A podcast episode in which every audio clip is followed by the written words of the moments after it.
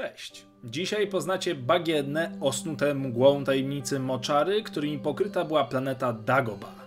Planeta ta skrywa wiele niebezpiecznych stworzeń, jak i miejsc przesiąkniętych mocą. Zapraszam na odcinek. Położona na zewnętrznych rubieżach w sektorze Sluis, układzie Dagoba, orbitująca wokół gwiazdy Darlo jako druga planeta w układzie, posiadała jeden księżyc, a doba na planecie trwała 23 godziny, natomiast rok 341 dni. Średnica w kanonicznej wersji ma 14 410 km, natomiast w legendach wynosi ona 8900 km. Atmosfera tlenowa, klimat wilgotny. Mimo, że planeta nie znajduje się na jakimś wielkim uboczu galaktyki, to dotarcie do niej wymaga poruszania się starymi i niepopularnymi szlakami nadprzestrzennymi.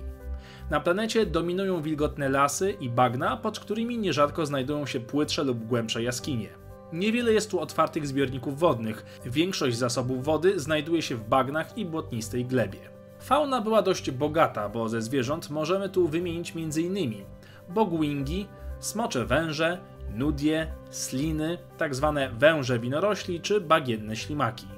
Żadna konkretna, tym bardziej zaawansowana cywilizacja nie była tutaj obecna.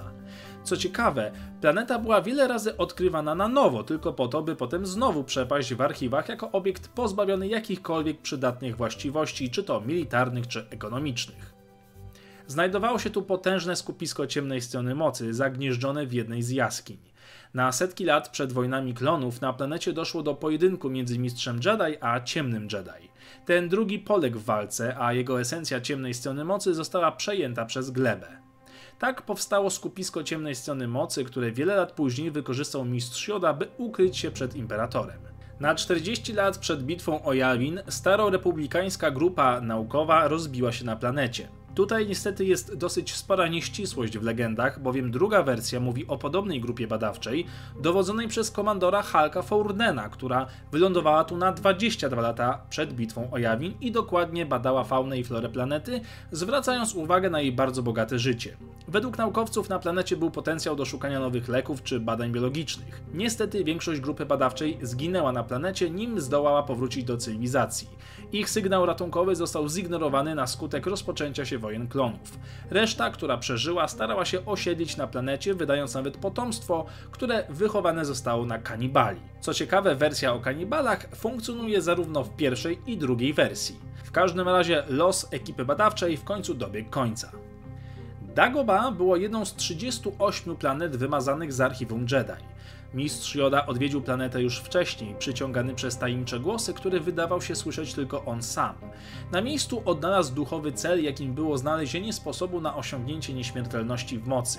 Planeta była niezwykle przesiąknięta mocą, natomiast duch Qui-Gon który objawił się mistrzowi, wyjawił mu zagadkę nieśmiertelności oraz ukazał, iż planeta była jedną z najczystszych miejsc w galaktyce pod względem mocy.